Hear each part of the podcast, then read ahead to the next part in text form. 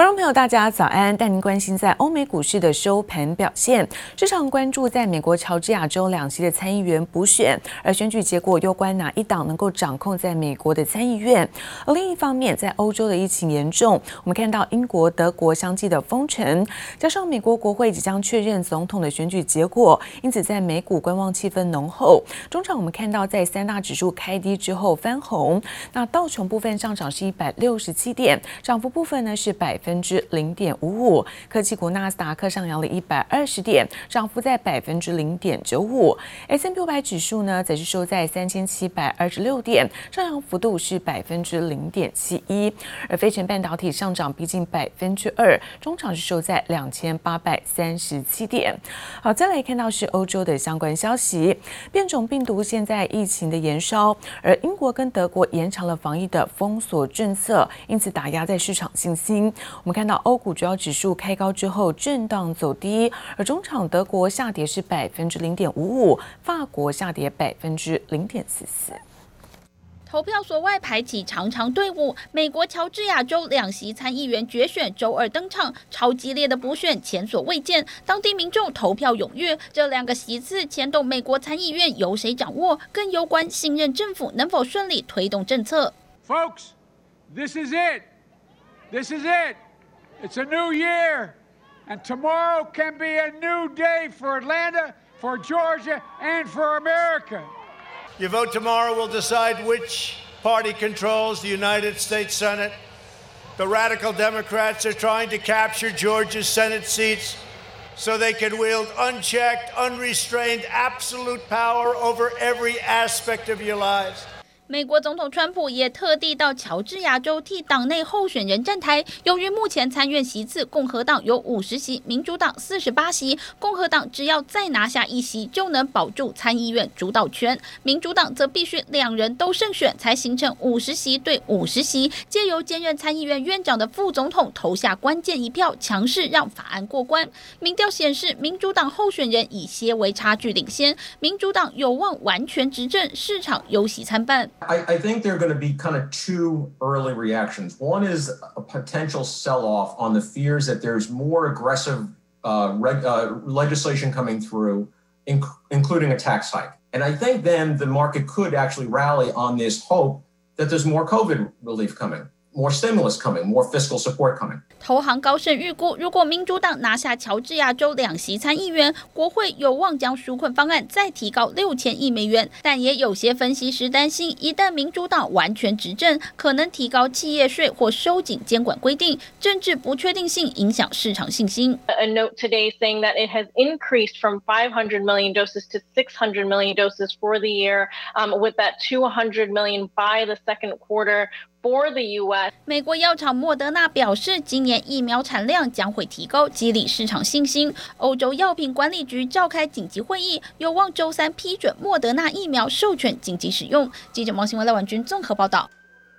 而中东的紧张情绪升级，看到伊朗在波斯湾强行扣押美国盟友南韩的一艘游轮，南韩的外交部要求要立刻放人。而此外，在伊朗同时宣布，他们恢复提炼浓度达百分之二十的浓缩铀，也让各国现在签署的伊朗核子协议再度的遭受打击。上百架自制军用无人机一字排开，场面壮观。伊朗陆海空无人机选在这个时间点，就是以美国为假想敌，举行最大规模的无人机战斗军演。Now to a major reversal from the Pentagon announcing the aircraft carrier Nimitz will remain in the Middle East. 美军航空母舰尼米兹号原本要返回母港，突然接到命令继续留在中东，因为美国与伊朗紧张关系再度升温。再有七千两百吨乙醇的南韩运油船被伊朗海军押送回到伊朗阿巴斯港，理由居然是造成海洋污染。但半岛电视台指出，这应该跟韩国银行冻结伊朗七十亿美元资金有关。有有钱未付，才让伊朗出此下策。 여러 가지 양 한국과 이란 간의 공동 관심사에 대해서 폭넓은 협의가 있을 것으로 생각합니다. 또한 최근에 발생한 선박 억류 문제와 관련해서도 당연히 관련 의견 교환이 있을 것으로 생각합니다. 故意选择南韩外交部副部长访问伊朗前夕下手，又宣布将浓缩铀浓度提高至百分之二十，外界怀疑伊朗外交政策已经失控。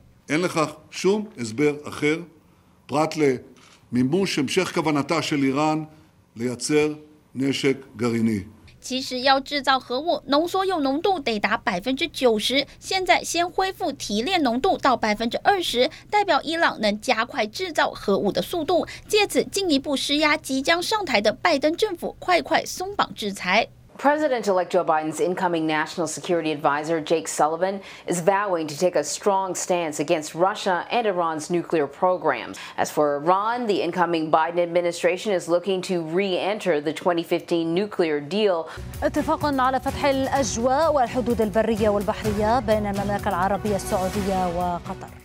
态度上倾向伊朗的卡达，二零一七年被沙国、巴林、埃及和阿拉伯联合大公国指控与伊朗关系过度密切，还支持恐怖主义，因此断绝往来。如今沙乌地阿拉伯解除对卡达的陆海空边境封锁，也是在美国斡旋下握手言和，证明美国的波斯湾外交战略再度出现成效。记者王新伟、吕家涵综合报道。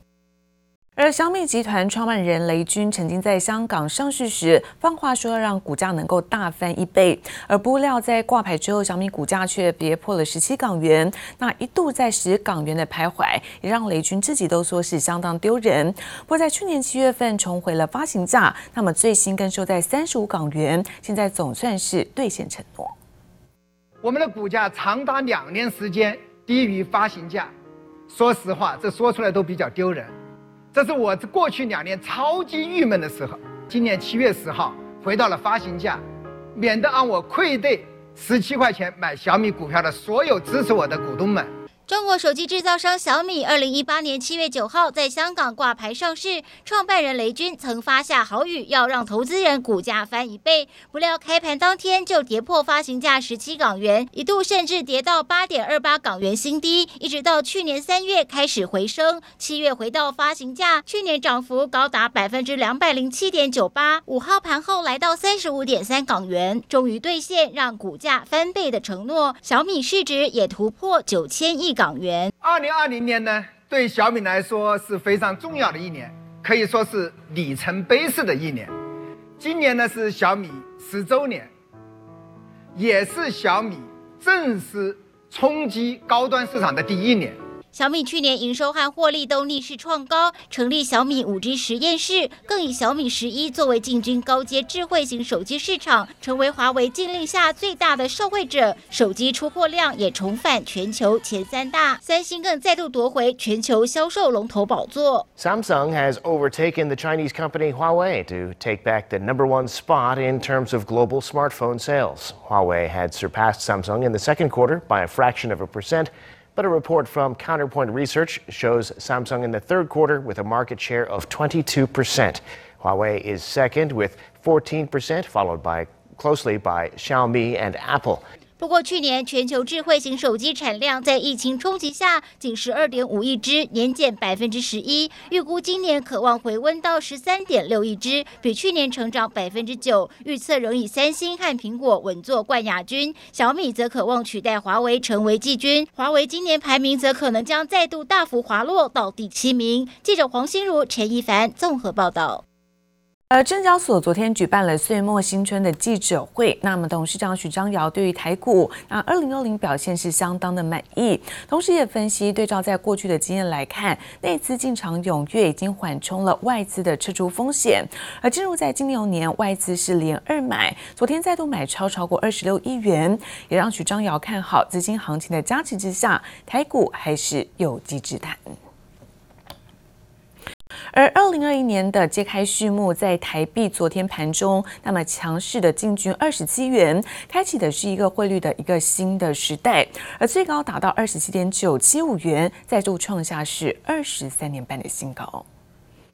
二零二一年台湾汇市持续强强棍，新台币五号以二十八点二五元开盘后升值，气势如虹。开盘不到一小时，冲破二十八元整数大关，最高达二十七点九七五元，狂飙四点四九角，再创二十三年半新高。抓准时机进场的投资人乐翻天，却让国内出口商哀嚎，出口产业变出口产业。主要它升值太快。就是它这个时间太猛，很多单接的可能上个月接的，现在价钱马上不一样。我们在成本计算的基础上面，就马上就就会不同，马上就面临的损失啊。不织布工会理事长陈世忠表示，对不织布业者来讲，虽然疫情间出口量较多，但因为原本单价就低，利润偏薄。若新台币不断升值，除了报价成本浮动外，利润减损也持续扩大，加上还有中国大陆的竞争，因此价格也不敢轻举妄动。大陆现在它的那个升值幅度没有台币那么高嘛，所以相对来讲，我们的竞争力就比较弱，只能就是牺牲掉自己的利润了。所以台湾的产品来讲，还是只能做少量多样，然后做一些比较差异化、有特色的产品，比较有竞争力了。而新台币对美元来到二七字头，更有业者认为根本市场大灾难。汇率涨到二七，那个是一个大灾难了啊！因为台湾是外销依存度百分之七十嘛，对出口产业来讲，它是。非常严重的，现在缺工。那、啊、第二个，这个船运也好，货运也好，都都涨价，都涨了它一一倍多。那人工缺乏，货运也涨价。那现在汇率也也那么那么强的，我们所签的 FTA 又比邻近国家的少。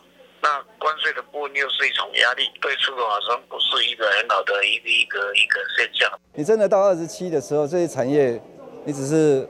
哦，你当它没有竞争力的时候，产业它不会死，它只是离开啊。我想这个当台台湾的产业如果再度被空洞化的时候，我想这个可能就是政府要担心的。这个台商回流，我看只是游来又游去而已。新台币大涨，对以出口为主的机械业报价压力大增，甚至有接单赚不到钱做白工的困境。而工具机工会理事长许文宪表示，他相信这段期间是阵痛期，希望同业可以做好准备，冷静处理，已与工会保持密切交流，并呼吁产业也要进行升级转型，往自动化、智慧制造、扩大内需的方向迈进，否则恐提早被市场淘汰。记者唐在邱文杰台北采访报道。